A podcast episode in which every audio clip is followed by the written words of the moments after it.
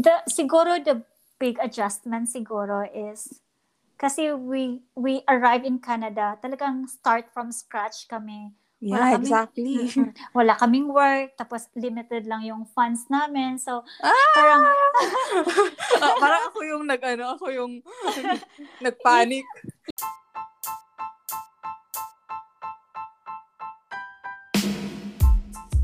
Hey guys, welcome back to another episode of Happy Cafe with me, Rich Avocado. And for today's podcast is the part one of our chicken with Jerose, a Pinoy accountant slash vlogger from Toronto, Canada. But before we get into my conversation with our guest, please don't forget to follow these podcasts on Spotify and hit the like button on our Facebook page, Happy Cafe.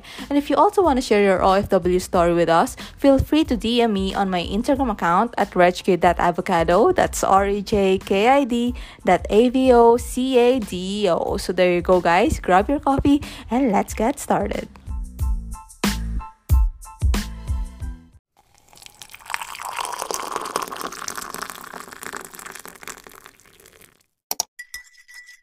Yes, so this is episode 17 of Happy Cafe Podcast with me, your host, Reg Kid Avocado. And without further ado, let's all welcome our guest all the way from Toronto, Canada, Jen Rose. Good morning, Jen Rose.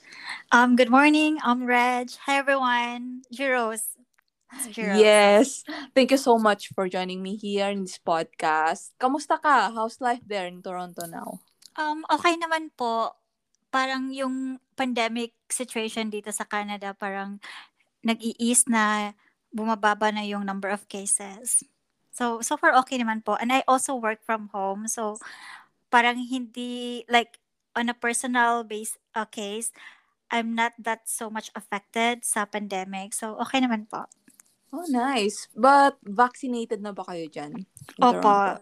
Opo. Like, um, I think majority of the population po dito uh, fully vaccinated na.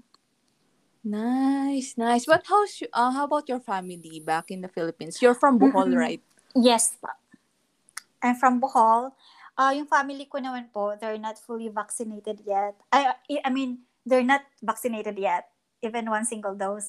Uh, my mother, yeah. Mm-hmm. Kasi my, my mother, she's, I think six, she's 65 years old and she's still waiting for the go signal from her doctor kasi may mga conditions na siya, underlying conditions. So, she's not that confident to take the vaccine kasi it might ha, it might cause side effects. So parang hinihintay pa lang, hinihintay pa niya yung go signal ng doctor niya. Tapos yung uh, younger sister ko naman, she's pregnant and I think so they're not yet I'm not sure but she said that i-delay muna yung vaccine niya kasi she's pregnant.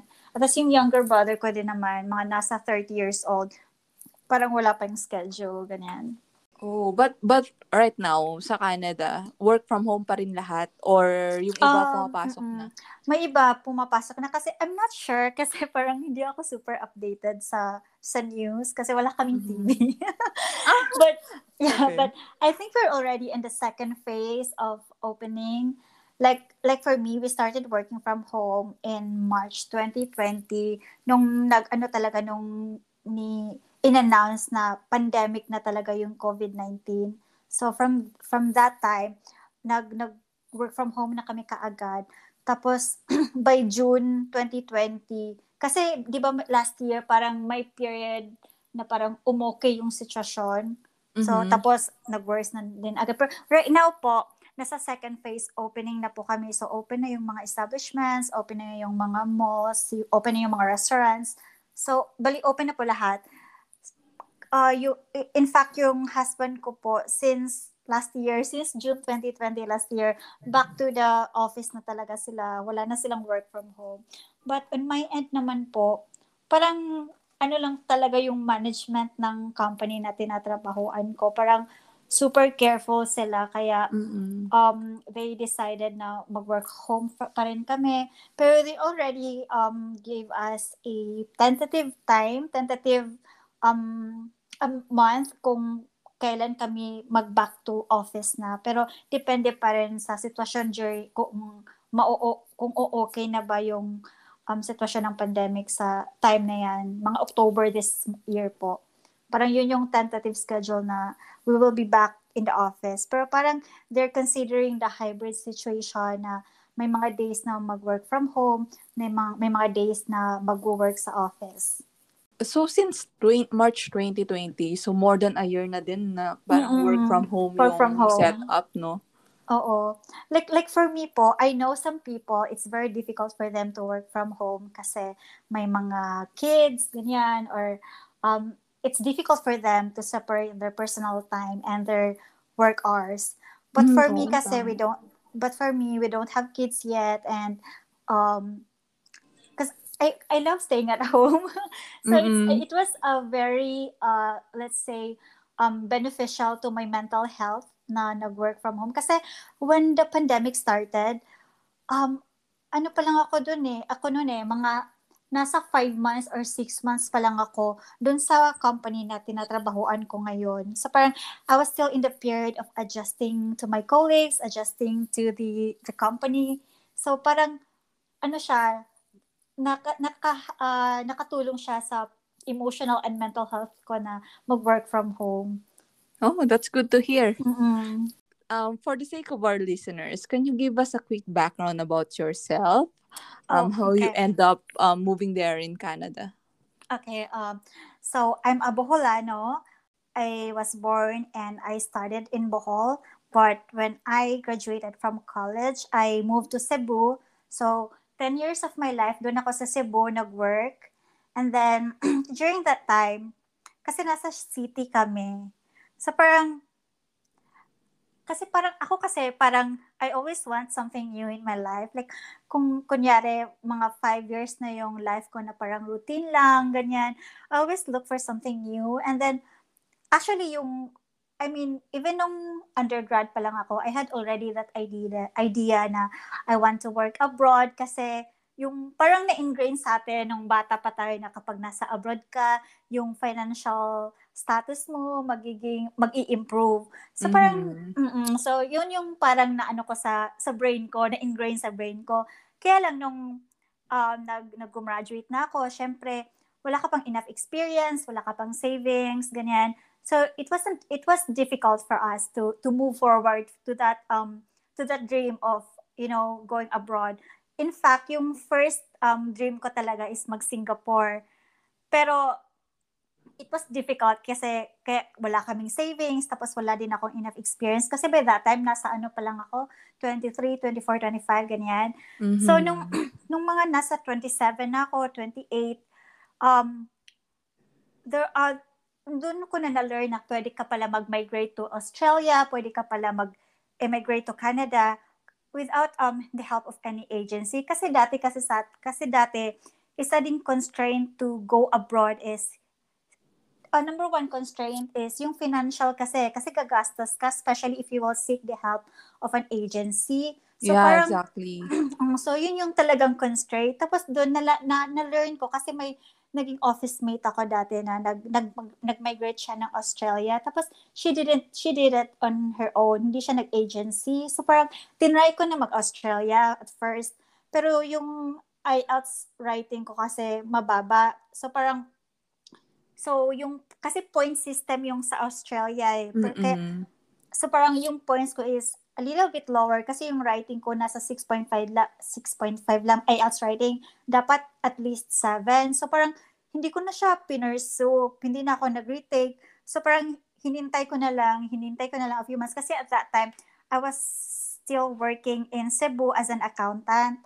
So, parang, hinint, inano ko na lang muna. Kasi, at that time kasi, I was working as an accountant in an office-based setting and at the same time, I was also working as a freelancer online sa Upwork. So parang I was working two jobs, two full-time, two full-time jobs actually kasi yung sa part-time ko, I also had to complete 40 hours a week. So it was very difficult for me to study for IELTS exam with two jobs kasi yeah, so kaya doon parang hindi ko parang na na na, na nalagay to on pause yung dream ko mm-hmm. to emigrate to another country. So nag-work lang ako ganyan, pa, uh, continue working ganyan. Tapos parang dumating yung time na I don't want like I don't want my life to be like this until I I grow old or until I retire.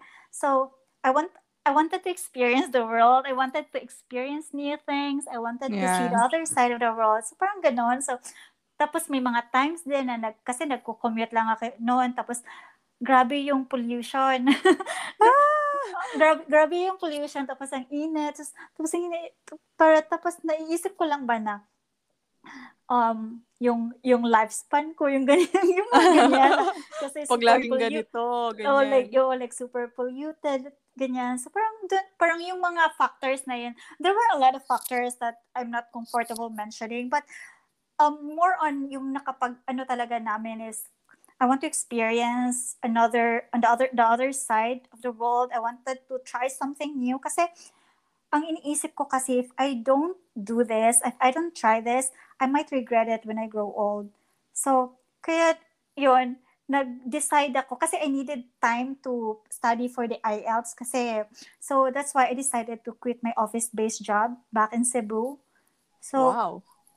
oo, parang ano talaga siya, just parang turning point decision, a decision that could either make my my life or break my life. So parang ganon. Kasi kapag nag-fail yung IELTS exam ko at hindi ako nakapag-immigrate to Canada, parang and and and that job that I had in as an accountant back in the Philippines, it was a stable job and masasabi natin na yung salary na ini-earn ko is relatively um okay like mas higher siya sa usual na yeah, accountant yeah. job sa other mm-hmm. companies. So, parang ang hirap maghanap ng ibang company na magbibigay sa'yo ng ganong salary, parang ganon. So, it was really a risk and a decision I, ha- I had to take. So, yun, nung nag-resign ako, nag-study na ako for IELTS exam, tapos ang nakagandahan lang doon is meron kasi akong backup yung online job ko, which mm-hmm. was also, um, yung salary din na kinikita ko doon is on par sa salary na kinikita ko sa office-based job. So parang okay na din.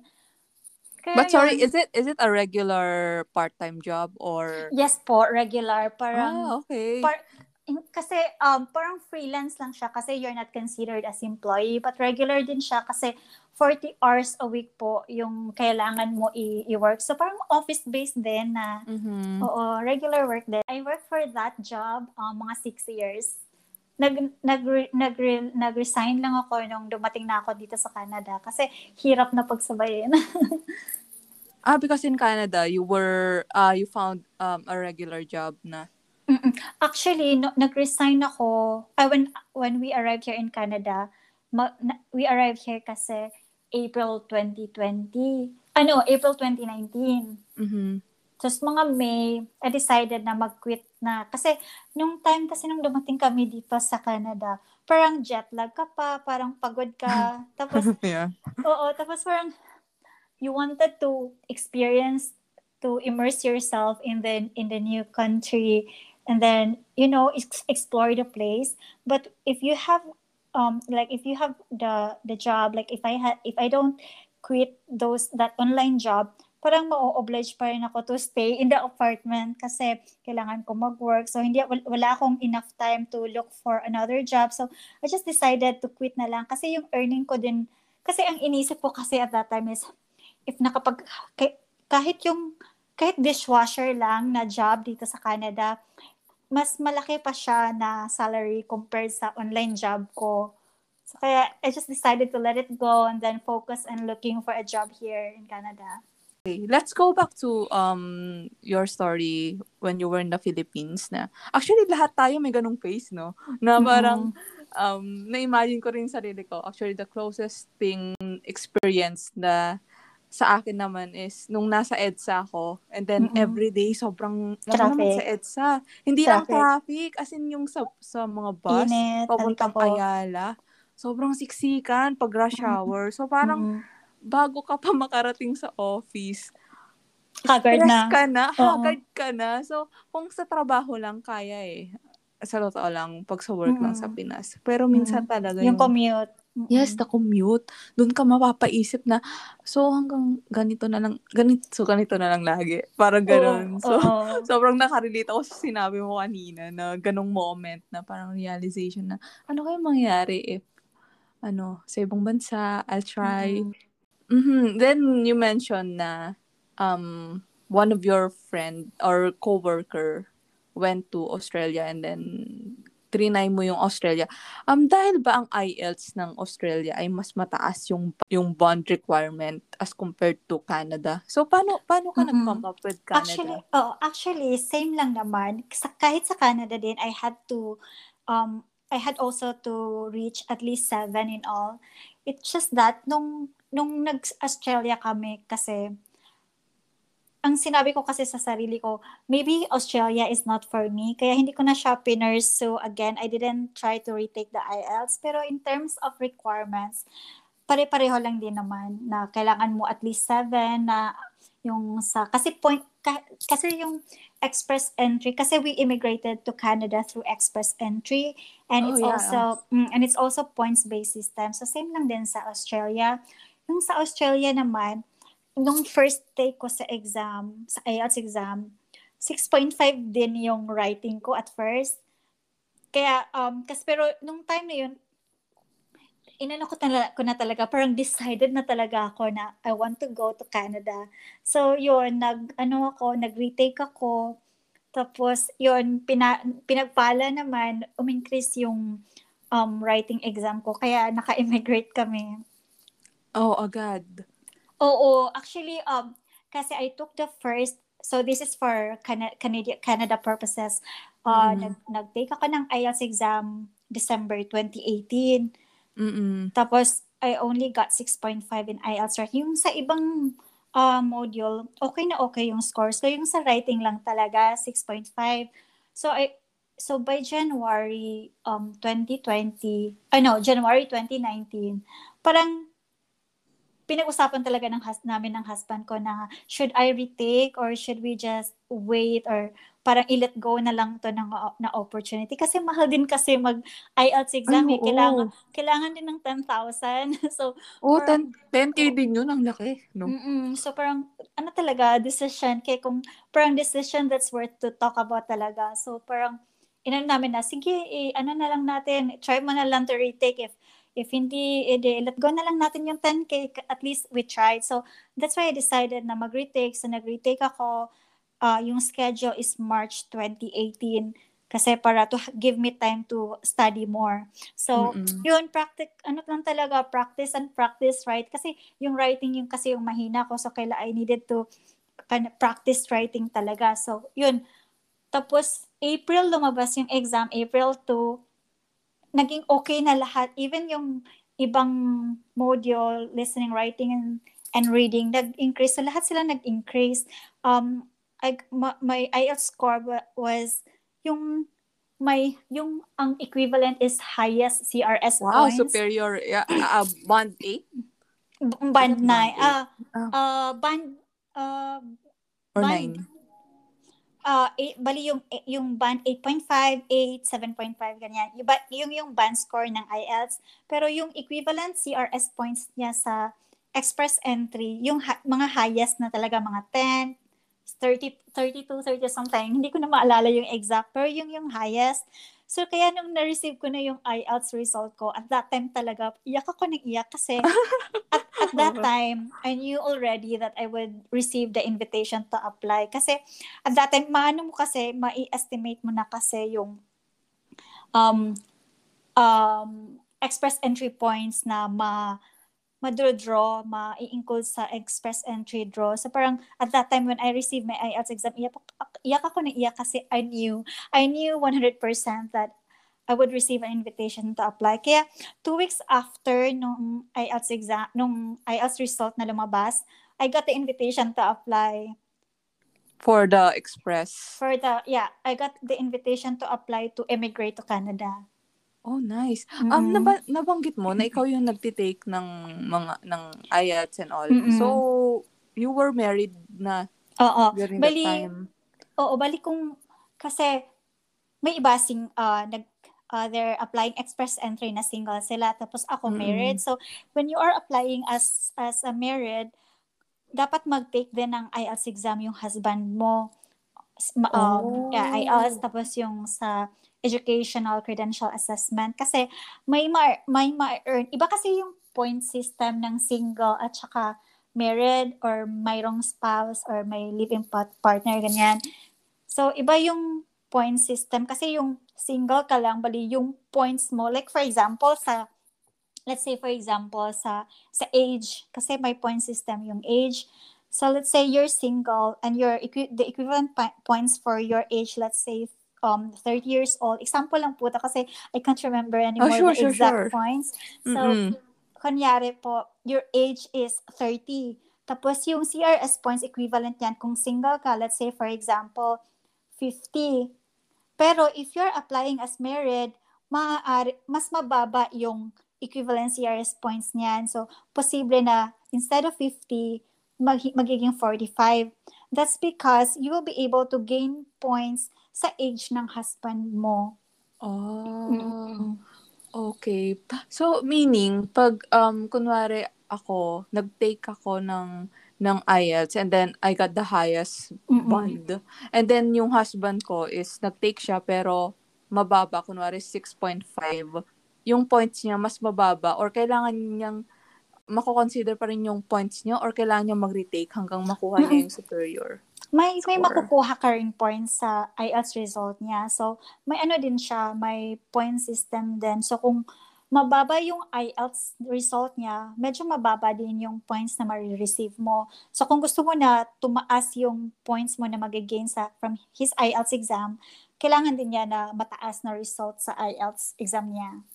Oh, I see. Mm-hmm. I see. And then kailangan din niya magpa-assess sa Ng, skills. Mm-mm, sa ano, sa education equivalent Oh, kasi education. sa oo kasi yung purpose ng educational credential assessment or ECA para para malaman kung yung um, education mo is ano ang Canadian equivalent niya. Kasi for example, may mga school kasi na yung four-year degree natin sa Philippines, ang equivalent na niya sa Canada is three-year bachelor degree lang. Pero okay din, okay lang din 'yan kasi sa um, sa CRS point system, yung three-year degree or four-year degree, same lang ng number of points.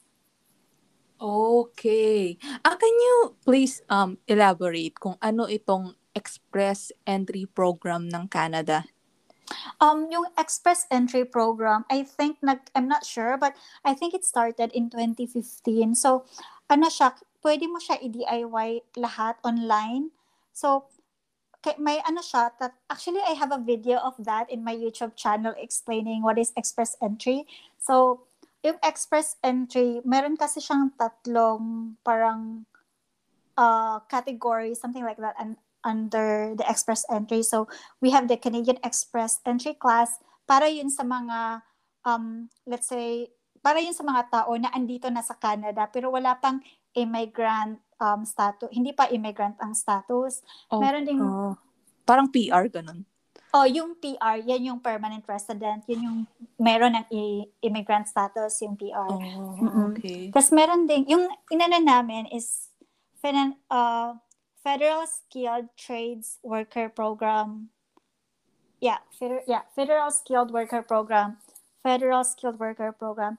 So, parang sa atin, yung mga, para yung parang skills mo, meron siyang equivalent na um, NOC or parang code kung in demand ba siya sa Canada, kung uh acceptable ba siya sa Canada. So like for example, you're an ar- architect, tapos yung line of job mo, yung gum- gumagawa ng 3D uh, mo, uh, 3D models. models ng ano mga projects. So parang yan, meron siyang equivalent NOC na parang parang I can't remember the meaning of NOC, but it's a it's like a code That's mm-hmm. uh oh, it's a code na kung ano equivalent niyan sa Canada. So yeah, so parang yung express entry pag lumabas pag pumapa, pag pumasa ka diyan sa express entry tas na-accept yung applications mo, yung status mo when you land in Canada is magiging permanent resident ka agad. So ah, agad, yung, nice. Mm-mm. Tapos yung mga benefits mo na ma-receive as permanent resident, same lang ng mga benefits na mo, ng mga citizen dito sa Canada. So para ka na ring citizen, pero wala ka pala, wala ka lang citizenship at wala ka lang ng passport ng Canadian passport. Pero yung mga benefits mo same lang as citizen. You mentioned earlier na kayo kayo kayo lang yung gumawa. So ikaw lang mm-hmm. mismo as in wala kang agent. Wala the help of agent. And then h- how long is the process? Um we receive our invitation to apply mga April. So kasi nung kung makaka-receive ka na ng ng invitation to apply, so parang ano na 'yon, parang Ah, sorry yun, to cut oh, you off. Sorry uh-uh. to cut sorry to cut you off ha. Um, po. you you received the invitation to apply after taking the IELTS mm-hmm. and then the assessment for education. Mm, bali, the education ano, assessment is it? Uh, but yeah, yung educational credential assessment po i bef- kasi ready na yon by by December 2018 nung nag first nag-take ako uh, nag for yung first exam ng IELTS ko, ready na yung Bali, when you create, you will create an express entry profile po online. Ah, so dun, so dun po, dun po yun, isasabit yung credential assessment mo tsaka yung IELTS exam. So parang by the time you receive your invitation to apply, ando na yung data ng credentials mm-hmm. mo tsaka yung IELTS exam. So bali, if you're planning po to immigrate to Canada through express entry, the, the two basic requirements lang po is yung IELTS mo tsaka yung credential assessment. Yun lang po. So, okay. Mm-mm. But creating that account, kailangan mo nang magbayad sa immigration ng no Canada? Po, wal- or wala no pa? po. Wala, walang bayad po. Walang bayad. Um, bali yung magiging, yung gagastusin mo lang is yung sa IELTS mo tsaka yung sa credential assessment. Mm. So, mga, yung total siguro mga nasa 20 plus. Kasi yung educational credential assessment nasa mga 10k to 12k din. Sa mga 20 plus, pwede ka na mag ano mag ma, maano mo na yung two basic requirements na yon. So mm. so yun nung April 29 28 um 2019. Oh, parang nalilito ako, sorry. ah, so it's okay, it's okay. nalilito ako sa dates. Ano pala, 20, 2019. Kasi we immigrated 2019. So, ano pala, December 2017 pala nung nag, yung nag-take ako ng first IELTS exam ko. Tapos, April 2018 pala kami naka-receive ng invitation to apply. Oh, April 2018. Okay. So, yun, nung we receive our invitation to apply, doon ka na bibigyan nila ng re- mga requirements na kailangan mo i-comply. Like yung um, employment reference mo, yung mga um, birth certificate mo, yung mga marriage certificate mo, yung um, bank statement, yon Yun na yung mga mga requirements na ibibigay sa'yo na kailangan mo i-comply and you will be given I think 60 days to 90 days to comply all those requ- requirements. Wow, ang bilis. Mm-hmm. 60 to, yeah. Pero okay lang kasi readily available na, na kasi yung mostly eh, yung like yung mga marriage certificate mo, ganyan. Yung ano lang, yung employment reference lang. Like kunyari, ang dami mong preview. Kasi you will need to ask for employment reference for your employers in the past 10 years. So let's say for example, in the past 10 years, you had, let's say 10 employers. Or ano lang, bali, yung kailangan mo lang, um, kailangan mo ng employment reference is kung ano yung parang kinlay mo na ex- mm-hmm, na skills mm-hmm. at experience mo sa Pilipinas. Yes. Mm-hmm. Na related dun sa in-apply mong NOC yung code. Yes, Oo. skill. Mm, Oo, yung skills. Okay. Kasi skills-based kasi siya. Yeah. Mm-mm. So, yun. Tapos, by that time, so by, let's, um, we received our invitation to apply April 2018. So, mga June, July, uh, we submitted our requirements. So we had to wait mga 6 months siguro din, 6 to 7 months. So by January 2019, doon na namin na-receive yung approval na approve na yung application namin. So once yeah, doon yung babayaran na application fee, doon mo siya babayaran when you submit ah, your requirements. Na. Hindi when you sub- when you submit your requirements. Oh, I see. Mm-mm. So, upon submission, magbabayad ka ng fees. Oo, yung processing fee, tsaka processing fees. Uh, visa. Mga magkano naman yung fees? Uh, mga ano, mga 1,000 Canadian dollar. Yeah, oh, 1,000 okay, yeah, okay. 1,000 Canadian. Mga 1,000 or 2,000 Canadian dollar per person. 1,000 to 2,000. So, that's around 80k per pag mga, 2,000. Oo. Hindi ano lang ba, ako 80K? hindi lang ako sure ha na to, kung 2k ba kasi dalawa kasi yung kasi you will pay for each uh, family member. So hindi ko lang maalala. Like kasi ako yung main applicant tapos yung husband mm-hmm. ko yung dependent. So parang I can't remember if it was 2,000 for me alone or for the both of us. Pero oh, mga okay. na, yeah. yeah. Kasi dalawang fee yung babayaran mo, yung processing fee at saka yung permanent resident fee, parang ganun, parang ganun. Upon approval na yon ng visa pag, ninyo?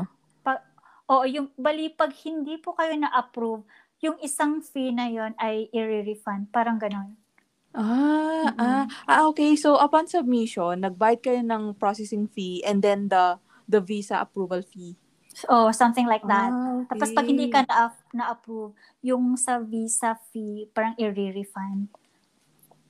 Mm, ganun pala, ganun mm-hmm. pala siya. So, wow. Yeah. So, so that's six months.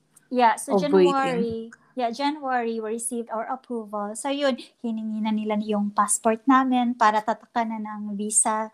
Kaya mga February, ready na yung ano namin, yung visa, ready to fly na talaga kami uh, by February 2019. But we decided to stay longer muna sa Pilipinas. Kaya April 2019 kami nag nag-fly. mm. So, bibigyan naman kayo ng parang leeway na parang, oh, ah, okay. Like, I think kami, binigyan kami until June 2019. Parang six months yata after you're given your visa. Oh, nice. Nice, nice. Um, I, I have this question eh, na, nawala sa utak ko kasi sobrang interesting yung, yung sinabi mo. But, sige, um, sige. okay, my question is, upon um, submitting all the requirements nung nabigyan kayo ng invitation, so kayo ba yung pipili kung saang city kayo magstay? Oo. Or, ah, kasi, okay. kasi sa express entry, may ano kasi siya eh, may ano ding tinatawag na provincial nomination. So may mga iba na it's hard for them to reach a certain number of points kasi siguro mababa yung I mean mababa yung CRS points ng age nila kasi medyo uh, ha, medyo ano na uh, let's say nasa 36 na ganyan. Kasi as you age kasi the equivalent points for your age will grow will be lo- uh, will go mm, lower. So yeah, yeah. the younger the higher the points. So yun, may, ma- may option na pro- tinatawag nating provincial nomination. So yung provincial nomination, once he, it's it's also under express entry but but each province in Canada they have their own requirements sa provincial nomination so kunyari nag-apply ka ng provincial nomination kasi when you when you are when you when you are um approved under provincial nomination, automatic kasi siya eh, kahit mababa yung points mo. Kasi you will be given, I think, additional 700 points oh, kapag na-approve ka okay. sa provincial nomination. So, automatic uh, talaga siya. So, kunyari po, yung, nung nagbigay sa iyo ng approval provincial nomination is this province, let's say Ontario. So, kailangan sa Ontario ka talaga mag-land or kunyari, yung nag nagbigay sa iyo ng provincial nomination is let's say British Columbia. So kailangan sa British Columbia ka magland. And I think you are required to stay there for a certain number of years before ka pwede mag-move to another province. Pero yung sa amin, hindi kami nag-provincial nomination kasi naging okay yung points namin. So express entry lang talaga. So kami, wala kaming parang constraint na kailangan dito kami sa specific province na to. So we di- we ha- we were given a like uh, we didn't I mean nasa amin kung anong province kami maglaland. So wala siyang kailangan dito ka na sa province na to, ganyan. Mm-mm. Sa ngayon ba, ilang points yung nire-require nila para mabigyan ka Mm-mm. ng visa? Um, kasi it fluctuates every every express entry draw. Kasi ranking system kasi siya depende siya. May may, may video din ako diyan um, explaining about how the express entry point system work. But basically ranking system kasi siya. So it depends on how many people are in the express entry pool. So let's say for example kailangan let's say for example kailangan ng 3 um Canada is um wants to draw 3,000 people from the express entry pool. So, yung first 3,000 ex- um, people in the ranking will get the invitation to apply. So, kunyari yung ika 3,000th person in the ranking, ang score niya 470, yun yung magiging cut-off score ng ah. express entry draw. So, lately po, mm-hmm. hindi ko na po na-check, pero last time I checked po, nasa 450s plus to 470 plus yung cut-off. Mm-mm. So, technically, pag gusto mong tumaas yung score mo, better kung kumuha ka rin ng parang provincial nomination. Oo. Ah. Ay, ah, maganda yun kasi yung sa inyo, hindi nyo kinailangan. So, ibig sabihin, sobrang taas nung score nyo. Actually, That you're yung, confident na. Actually, yung sa amin, kas, yung sa amin, ano lang talaga, blessing talaga siya. Kasi yung score namin is 400, 442. Tapos, bef- before I retake the exam, yung score ko nasa 389 lang. But mm-hmm. when I retook the, retake the exam, like when I my IELTS exam in, my IELTS score increased, my points for education and work experience also increased. So pali, from 389 naging 442. Tapos blessing din kasi yung at that time, yung mga cut-off score nasa 441, ganyan. Kaya umabot talaga kami. Pero ano lang talaga, parang blessing talaga. Kasi 441 yung cut-off. Mm. Oh, sobra, no? So, let's talk mm. about the the big move. All right. So, do you have any family members living in Canada during that um, time? Mm, yung husband ko po, uh, andito na po sa Canada. Bali citizen na po siya. I think she's been here for, I think, six years. Your husband? Uh, yeah, my husband sister. Ah, ah okay. Your hus- husband sister. Oh, okay. yung sister-in-law ko. Mm-mm. Ah, kaya the the big move um I want to ask kung paano yung adjustment because of course let's say may kapatid yung husband mo diyan but of course it's Canada like you know everyone's very busy hindi ka na nila masyadong ma uh, uh, correct me if I'm wrong ah pero may mga mm-hmm. napanood kasi yung videos na if you're in Canada everyone's busy and then you have to help yourself to adjust so how was it yeah I think I, I think it, I think it's true but for us kasi, like, like me and my husband, we are from Bohol, right? So parang nasanay kami na tumira away from our families. Mm-hmm. Kaya it wasn't that hard for us to move to another country kasi parang sanay na kami na tumira malayo sa family namin.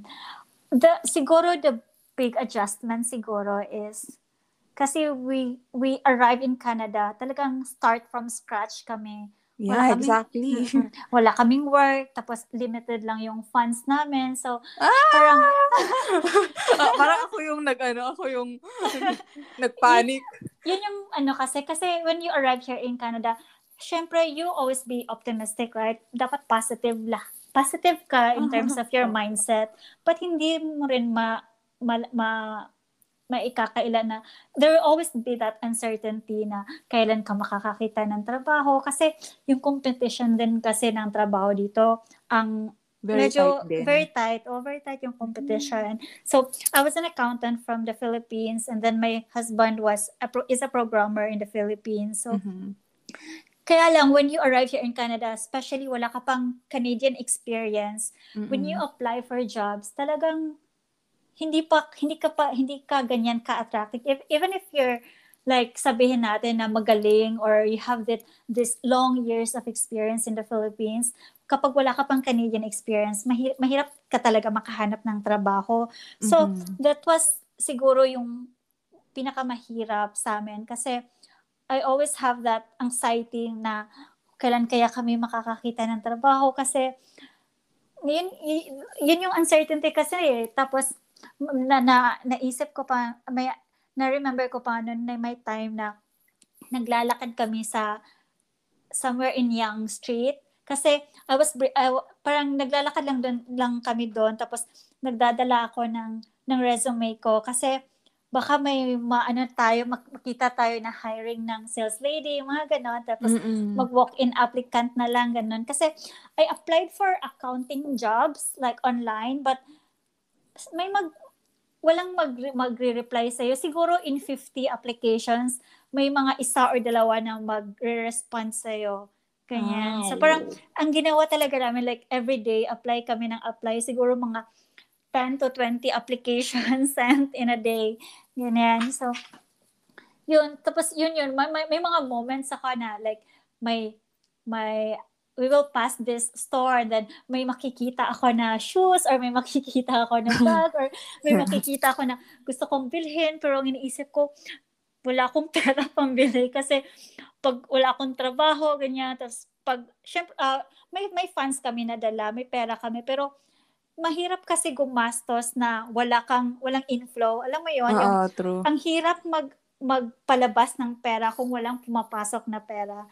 Kasi kapag ganyan, mauubos yung pera mo at hindi mo alam kung paano siya ma, alam mo yun, may ibabalik yung ginastos mo. Mm-hmm. Kaya yun. Mm-hmm. I could only imagine na parang sobrang MMK moment yung naglalakad kayo with your, Oo, I kayong mag-asawa, tapos may hawak kang resume na, oh, Oh, I think hiring. yun, yun yung parang in, pinaka ano talaga. Kasi, hindi kami nasanay na ganun eh. Tapos, mm-hmm. yung inisip ko talaga rin, kahit anong trabaho papasukin ko, I applied for cashier jobs, I applied for sales lady jobs. Yung husband ko din, nag-apply siya ng, yung nagtitinda ng, ano, ng popcorn. Mm-hmm. So, tapos, tapos yun, yung, kaya ang ano lang is, hindi ka hinahire nila kasi makikita din nila sa resume no, na you have this qualifications. So, yeah, parang, overqualified. Oo, oh, overqualified din. So, iniisip nila kapag nakahanap to ng trabaho na inline sa ano nila, magre-resign din to. Uh-oh. So parang hindi ka nila ina-accept, yun yun.